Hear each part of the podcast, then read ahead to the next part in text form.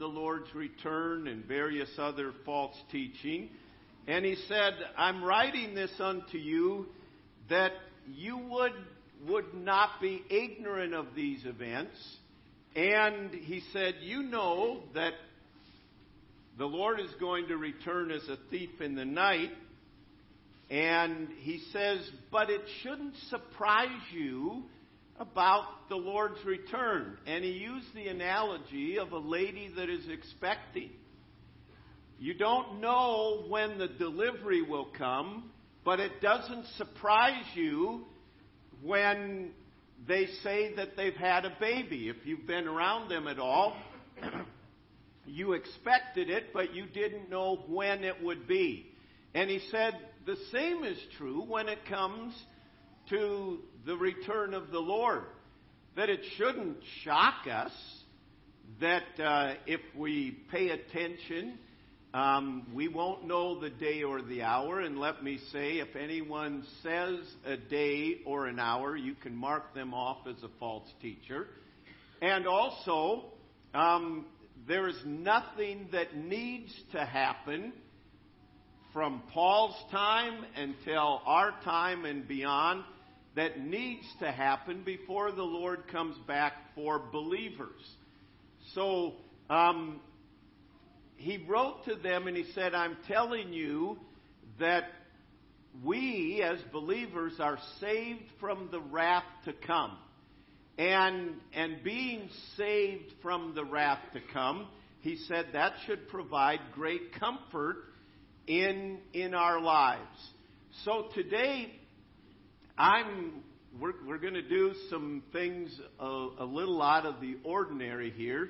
I have a number of video clips, and basically this is what we're going to do to, to bring you alert to some of the things that are going on today in their own words.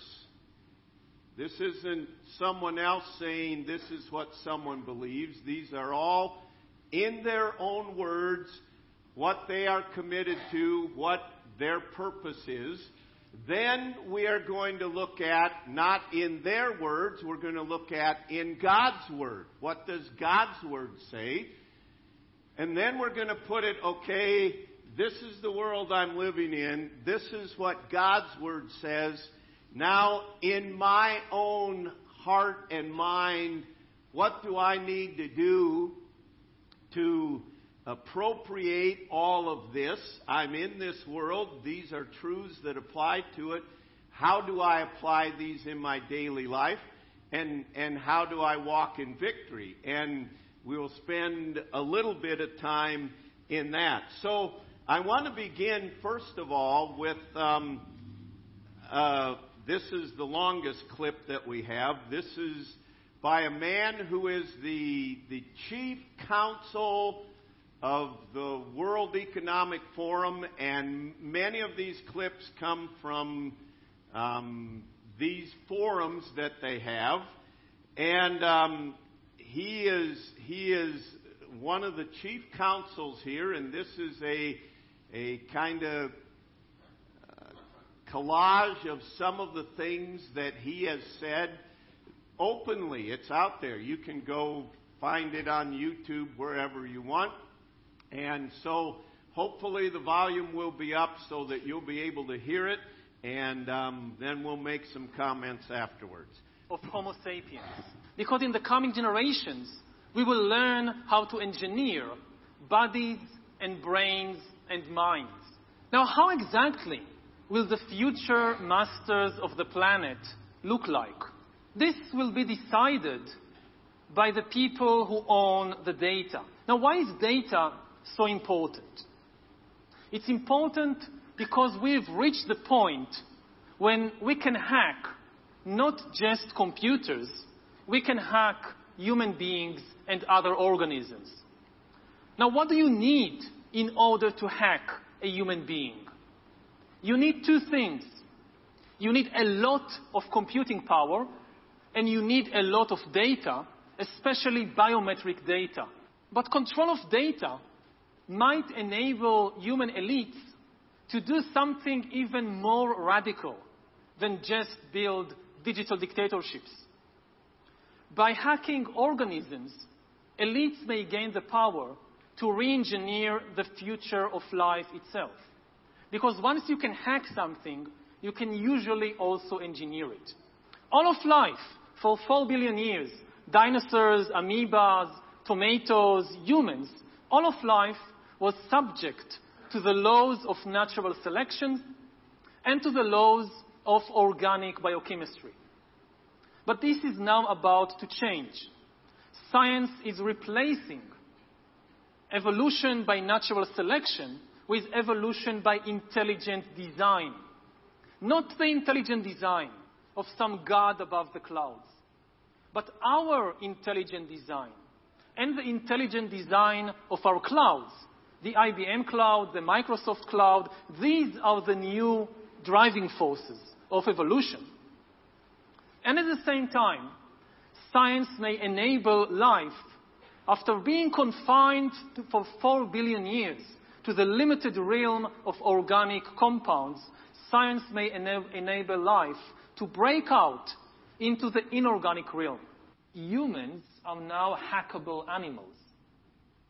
You know, the, the whole idea that humans have, you know, this, they, they have this soul or spirit and they have free will and nobody knows what's happening inside me. So whatever I choose, whether in the election or whether in the supermarket, this is my free will, that's over. Free will, that's over. That's over. Over. Today, we have the technology to hack human beings on a massive scale. Yeah, I mean, everything is being digitalized. Everything is being monitored. In this time of crisis, you have to follow science. It's often said that you should never allow a good crisis to go to waste, because a crisis is an opportunity to also do re- good reforms that in normal times people will never agree to. But in a crisis, you see we have no chance, so so so, so let's do it. Vaccine won't help us go the to the test, of course. The vaccine will help us, of course. It will make things, you know, m- more manageable. Surveillance. People could look back in a hundred years and identify the coronavirus epidemic as the moment when a new regime of surveillance took over, especially surveillance under the skin, which I think is maybe the most important development of the twenty-first century, is this ability to hack human beings, to go under the skin, collect biometric data, analyze it, and understand people better than they understand themselves. This, I believe, is maybe the most important event of the twenty-first century. By hacking organisms, elites may gain the power to re-engineer the future of life itself. Because once you can hack something, you can usually also engineer it. Natural selection is replaced by intelligent design. The era of inorganic life is now beginning. In the coming decades, A I and biotechnology will give us godlike abilities to re-engineer life, and even to create completely new life forms. We are about to enter a new era of inorganic life shaped by intelligent design. Our intelligent design. Before I comment on that, just a, another short clip. Um, this is Klaus Schwab at the World Economic Forum, and he's talking about brain implants. And um, so we'll we'll have this. I can, can you imagine that in ten years when we are sitting here, we have an implant in our uh, brains, and um, I can immediately feel, because you all will have implants. People will literally be part of a network. All the bodies, all the brains would be connected together to a network, and you won't be able to survive if you're disconnected from the net. We are probably one of the... Okay. Um, the technology is all there, and there's so many things to comment on, and some of you will need to comment to your children. We haven't been here four billion years, but I'm not going to chase down every rabbit there. But the overwhelming thing of the first piece is we are gods. And and the free will, that's over. And this isn't something, some Star Wars thing, some science fiction. This is the reality of their plan and their purpose in that. Of course, all of this involves um, every aspect of life. And, and again, there's so many areas. But it comes down to control. And here's, here's a piece about um, the economic controls. The world order is always the financial system. Mm. Uh, I was very privileged. My father was an advisor to Nixon when they came off the gold standard in seventy-one. And so I was brought up with a kind of inside view of how very important the financial structure is to absolutely everything else. And what we're seeing in the world today, I think, is we are on the brink of a dramatic change where we are about to, and I'll say this boldly, we're about to abandon the traditional system of money and accounting and introduce a new one. And the new one, the new accounting, is what we call blockchain. It means digital. It means having a almost perfect record of every single transaction that happens in the economy, which will give us far greater clarity over what's going on. It also raises huge dangers in terms of the balance of power between states and citizens. In my opinion, we're going to need a digital constitution of human rights if we're going to have digital money. Uh, but also, this new money will be sovereign in nature. Most people think that digital money is crypto and private. But what I see are superpowers introducing digital currency. The Chinese were the first. The U S is on the brink, I think, of moving in the same direction. The Europeans have committed to that as well. And the question is, will that new system of digital money and digital accounting accommodate the competing needs of the citizens of all these locations so that every human being has a chance to have a better life? Because that's the only measure of whether a world order really serves. So this happened earlier this year, this summit. Friday, um, across the news feeds that I read, came this next one. This happened Friday. This is a U S government official talking about digital money. Um, this isn't that one. Okay. Okay. Forward. Rapid changes are taking place in the global monetary system that may affect the international role of the dollar in the future. Most major economies already have or are in the process of developing instant twenty-four seven payments. Our own FedNow service will be coming online in twenty twenty-three. And in light of the tremendous growth in crypto assets and stablecoins, we are examining whether a U S central bank digital currency would improve upon what is an already safe and efficient domestic payment system. Our, as our white paper on this topic notes, a U S C B D C could also potentially help maintain the dollar's international standing. So, saying the dollar's in trouble, um, we need to take care of some things here, and we're moving toward, and China has, Europe has, Um, we're in the process of doing it, and with that, as that lady says, comes much control. Well, you can begin to see the control that's manifested just in the Canadian stru- trucker protest, that they locked down those that they deemed dangerous, locked down all their assets and everything in that regard. So, um... with this, always comes control. Money and control are are the issues. And and behind all of it is also a, an urge to control the population. And um, this next clip um, talks some about that. But in one way or another, we are so far... globally, you are so far above the population and the consumption levels which can be supported by this planet that I know in one way or another it's going to come back down. So I don't hope to avoid that. Uh, I hope that it can occur in a a, a civil way, I, I, and I mean civil in a in a special way. I, peaceful. Peace doesn't mean uh, that everybody's happy, but it means that conflict isn't solved through violence, through through force, uh, but rather in other ways. And so uh, that's what I hope for. Um, that we can, I mean, the planet can support something like a billion people,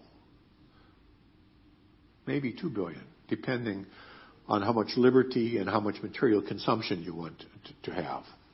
If you want more liberty and more consumption, you have to have fewer people. And conversely, you can have more people.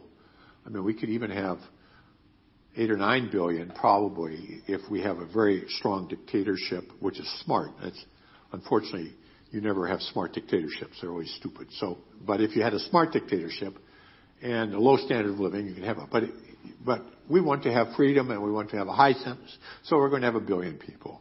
And we're now at seven, so we have to get back down.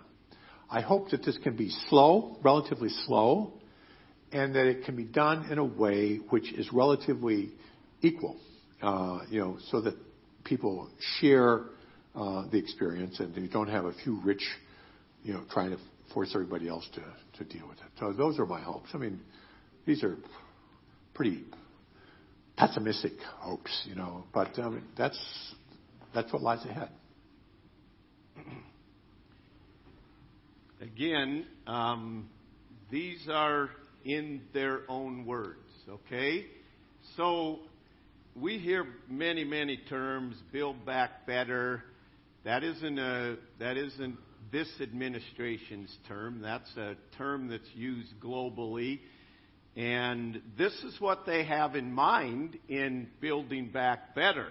We hear talk, warnings of the famines that are coming, of climate change, financial crisis, inflation, and much of it we're already experiencing. So um, I could probably go on all day long about various aspects, but I'm I'm closing that. That's in their words. And there's many things that we could comment, and this is to... If you want pointed in directions for further information, you're welcome to it on your own. If you want help in that, I'm I'm happy to give you some. So now we're switching gears. That's in their own words. Now in in God's word. In God's word, it tells us that Satan has always had a desire to be God. That that's the initial sin. I will be like the Most High. And man has adopted Satan's desire. From the Garden of Eden, you will be like God. And so man has always had this desire. And it is so important for us to realize that the heart of man is evil and desperately wicked. And that is the fundamental difference. I mean, we we played this clip and it just came by quick. We're currently at seven billion, so we need to get down to one billion. I mean, do you realize what that means? But throughout history, it shouldn't surprise us. Regimes have come and gone, and they have killed millions of millions of people, primarily totalitarian and communist regimes, without regard for any life. And the heart of man is evil, and you put that with Satan and man's desire to be God, to act as God, and and there is no regard for mankind. If I can bring myself to power through crushing and destroying millions or billions of people, so is it. But we need to understand, and this is our founding fathers understood, that the heart of man is evil and there needs to be boundaries on it. That's totally different from what many people's philosophy is today. Now, God has already brought worldwide judgment on those attempting to be gods.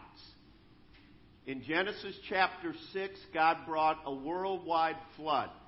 And it was um, the danger of uh, a species in the world and doing evil continually, and it, it angered God. God has the right to be angry. He made this world.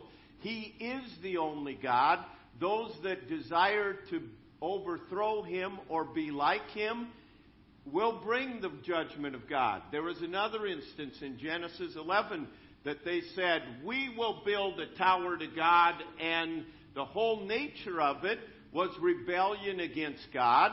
And God said, no, you won't. And He confounded their languages, and that's why we have all the languages on the face of the earth today. And God confounded them, stopped their efforts. So, do you think that God, seeing mankind develop these abilities to say, we don't need God, we will be gods, we will design, we will control, do you think God is going to sit idly by? Absolutely not. So when you see the big picture of things, And, and you see what is going on, then we start to understand things, and this is where it's important from God's perspective. They're going to put up here a prophecy timeline. Andrew, is there a, a laser pointer back there? If you could bring that up. Uh, this prophecy timeline is a brief, it's the framework of what God tells us in the Bible, and we'll point out here what has happened, what will happen. I'm sorry, it's not not any bigger than that. But um, right right here is the church age. Okay, right here is when Jesus Christ arose, and the Holy and the Holy Spirit came. This is the church age, okay? Someday the church age is going to end when believers are caught up to meet the Lord in the air. And First Thessalonians chapter four talks about that, right previous to what we read in First Thessalonians chapter five. In in this passage, in this passage, in this time frame, it's seven years of tribulation. We don't have time to go into it. You can read about it in the book of Revelation, chapters six through nineteen. It explains what is going to happen. I'll, I'll briefly explain that in, in just a little bit. But I want you to get an overall framework here before we move on, okay? So, this will be seven years of tribulation where God pours out upon the earth two purposes. To pour out upon the earth His judgment, His wrath. The, it, he mentions in the Bible, the, the winepress of His wrath is filled, and He pours out His wrath upon mankind. That's one purpose. And the second purpose is to bring Israel back to belief. God has promised um, many promises to Israel. Many of them have not been fulfilled yet. They will be fulfilled. This um, right here pictures Israel. They aren't on the main track, so to speak. The church is. Jesus Christ is going to come. The believers are caught up to be with Him. The judgment seat of Christ will take place there. The marriage supper of the Lamb will also take place there. Seven years of tribulation. At the end of the seven years of tribulation, Jesus Christ returns in the battle of Armageddon. It's not a battle. He comes and wipes everything out. People say, is this the battle of Armageddon? You can guarantee to them that it's not the battle of Armageddon. The battle of Armageddon takes place after seven years of tribulations. We'll talk about that. Then God sets up a thousand-year reign, one thousand years of Him reigning on earth, restoring the earth to Garden of Eden-like conditions, fulfilling the promises. The lion lays down with the lamb. They beat their swords into plowshares and so on. And uh, Satan is bound during that time. After, at the end of that time, he is released. He deceives many. Why is he released and deceives many? Because he, God gives everybody an opportunity of a free will to choose who they are going to follow. Many follow him. He is cast into the lake of fire, and those that do not believe are as well. And God creates new heavens and a new earth and on into eternity. That is a brief thumbnail sketch. Now, they're going to put up here a map of the tribulation period. Some of the things that God warns us about that are going to happen in the seven-year period of tribulation are found, as I mentioned, in Revelation six through nineteen. And I urge you to read it for yourself. And and many people say, well, that that's all allegorical or mystical. It's interesting. We don't think of that when God prophesied that a virgin would conceive and bring forth a son. We don't allegorize that. We don't say that's a, a mystery and, and there's secret meanings to it. So in the seven-year period of tribulation, this is when believers are take, caught up to meet the Lord in the air. There will be judgment of seals, judgment of trumpets, and judgment of bowls. The, the first seals and the first three or four trumpets will take place in the first three and a half years. There will be temporary peace in Jerusalem. A temple will be rebuilt. Incidentally, Orthodox Jews have every piece of the temple already cut and ready to be put in place. The only thing they are waiting for is the ground back on the Temple Mount or a place to build the temple. It's all in place. It's ready. In, in, this, in this time, at the very beginning here, a world leader will be raised up, Antichrist. And he will rise to power. He will make a treaty with Israel, promising peace to all people. He will bring a great reset, which will establish a one-world government, a global economy, a one-world religion. And those that do not have his mark on their hand or their forehead will not be able to buy or sell. There will be catastrophic events that will be affected as a result of the seals and the judgments that are brought. There will be worldwide famine. There will be wars. There will be physical upheavals with earthquake. And in the first three and a half years, one-fourth of the world's population will die. The Bible tells us that. You can go in and read it for yourself. Midway through the seven-year period, Antichrist will enter into the Jewish temple. He will desecrate the temple. He had come along as he was at peace with Israel. He will desecrate the temple, offering a pig on the altar, and he will declare war against Israel and war against God. And there will begin blatant open persecution against Israel and against the God of Israel. Then comes, in the last three and a half years, known as the Great Tribulation, there comes um, more severe judgment, boils and sores upon mankind, seas turn to blood, waters are poisoned, the sun scorches mankind, darkness on earth. One-third of the Earth's population dies. So one-fourth and one-third, that nearly brings nearly one-half of the world's population will die during this time. At the end of it, Antichrist gathers the armies of the nations to do war against Israel and God, as we mentioned, the Battle of Armageddon, which ends this period of judgment.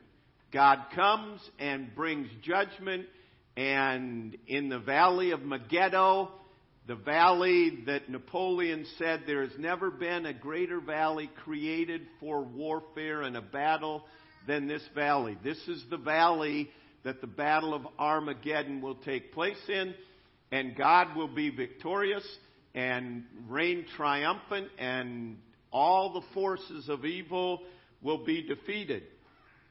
So Jesus Christ quickly and completely defeats Antichrist and his followers, binds him, sets up the thousand-year reign that we already mentioned.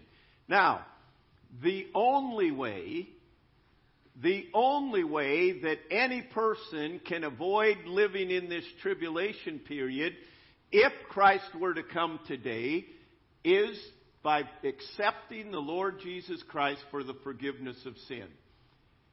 When a person comes to realize, I am a sinner, I am guilty of rebellion against God, and Jesus Christ alone died to pay the penalty for my sin, and we call upon Jesus Christ to forgive our sin, we become a member of God's family, and he said, as we read in First Thessalonians five, we are saved from the wrath to come.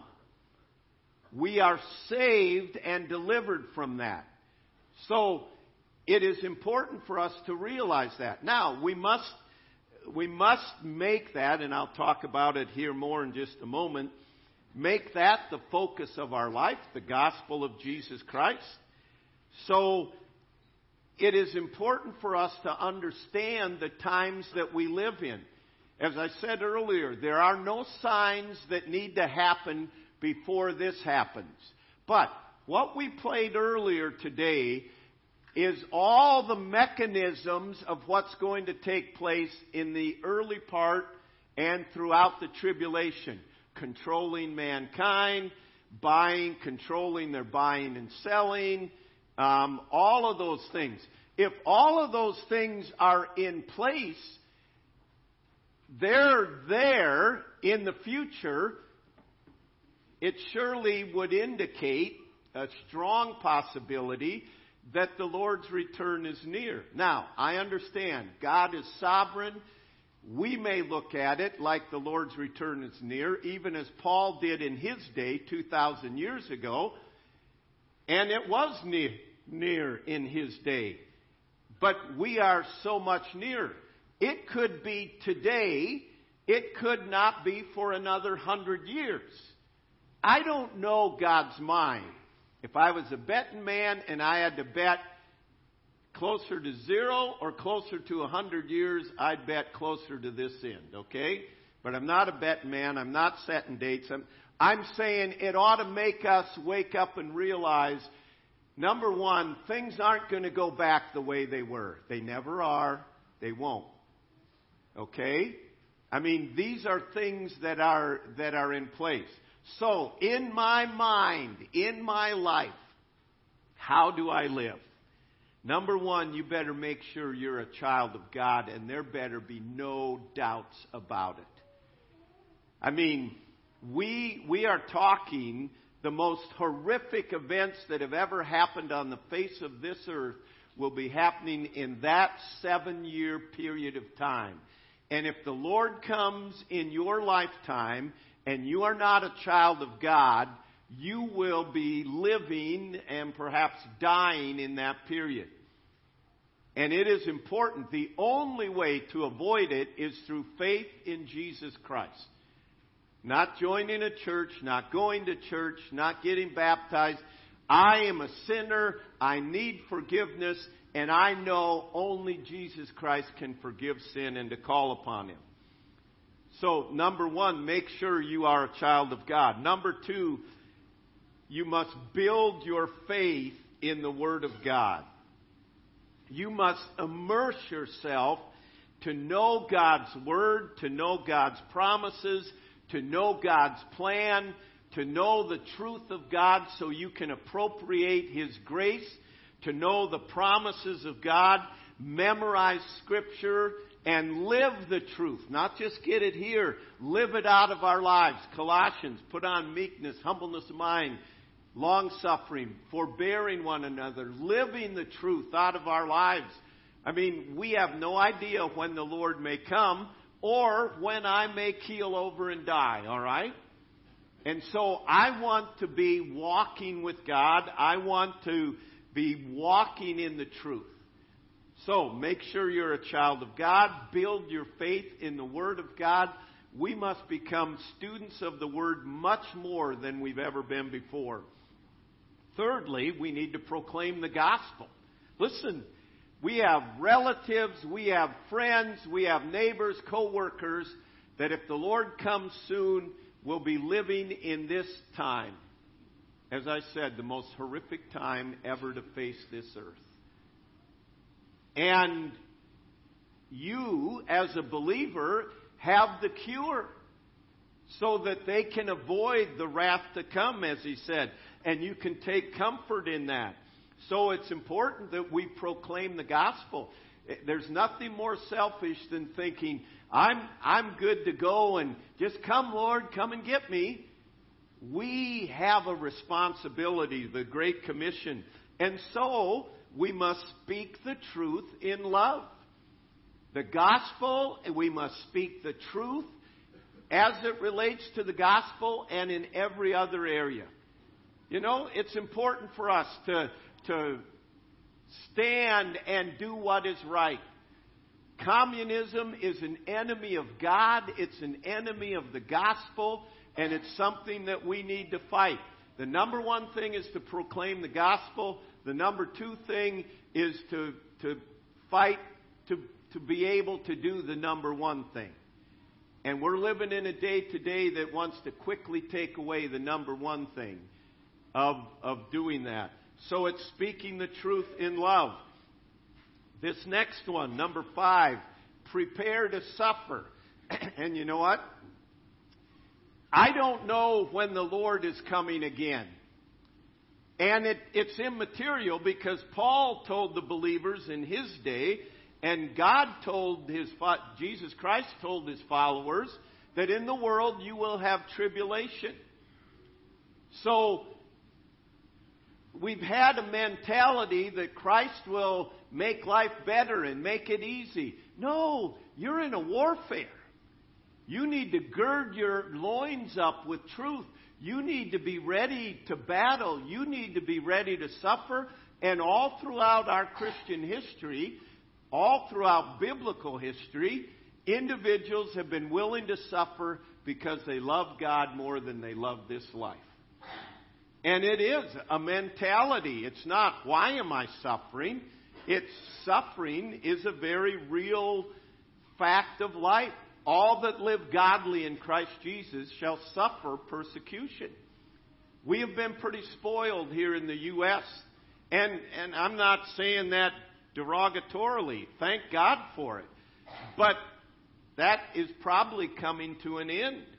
And that's one of the reasons our our next series on Sunday morning will be dealing with this whole doctrine of suffering. What does the Bible say about suffering? And our study on Sunday night, um, it's a struggle. Life is a struggle. So prepare to suffer. And how do you do that? By the other four things I said earlier. Then, how do I put all this together? I honor God by serving others. I build relationships in this life, and I try to help other believers, encourage them in the battle. I try to help bring people to Christ, and I help them to be prepared so they can avoid the wrath that is to come. And then lastly, I give thanks.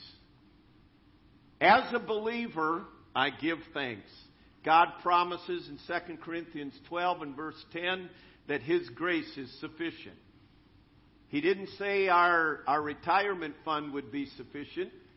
He didn't say our health would be sufficient. He didn't say our government would be sufficient. He said His grace is sufficient.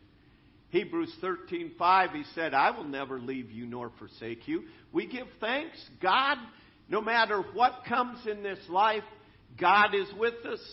We rejoice in Romans chapter eight. Nothing can separate me from the love of God.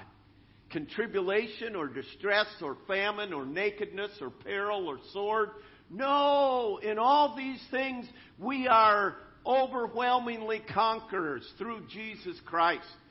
It isn't like, oh, things are going to be bad and they're bringing digital this and all. Those we need to be aware of. But whatever they do, Stephen stoned, and with joy he looked up at the Father because he realized nothing can separate me from the love of Christ. And in First Thessalonians chapter five and verse nine, rejoice, we are saved from the wrath to come.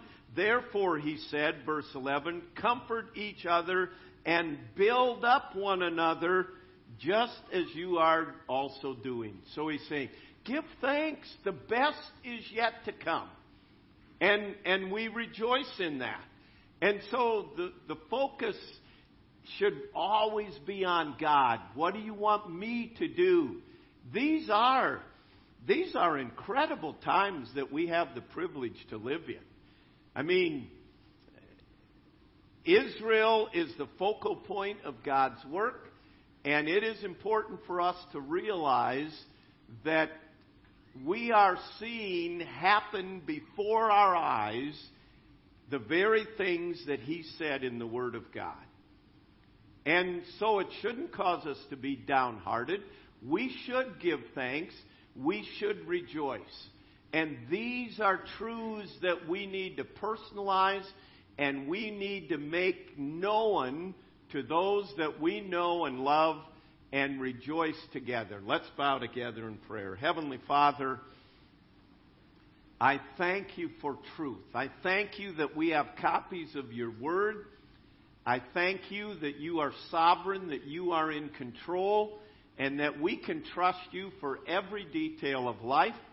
And Lord, I thank you that you have offered to us freedom from the penalty of sin, freedom from the power of sin, and someday freedom from the presence of sin, all through faith in Jesus Christ alone.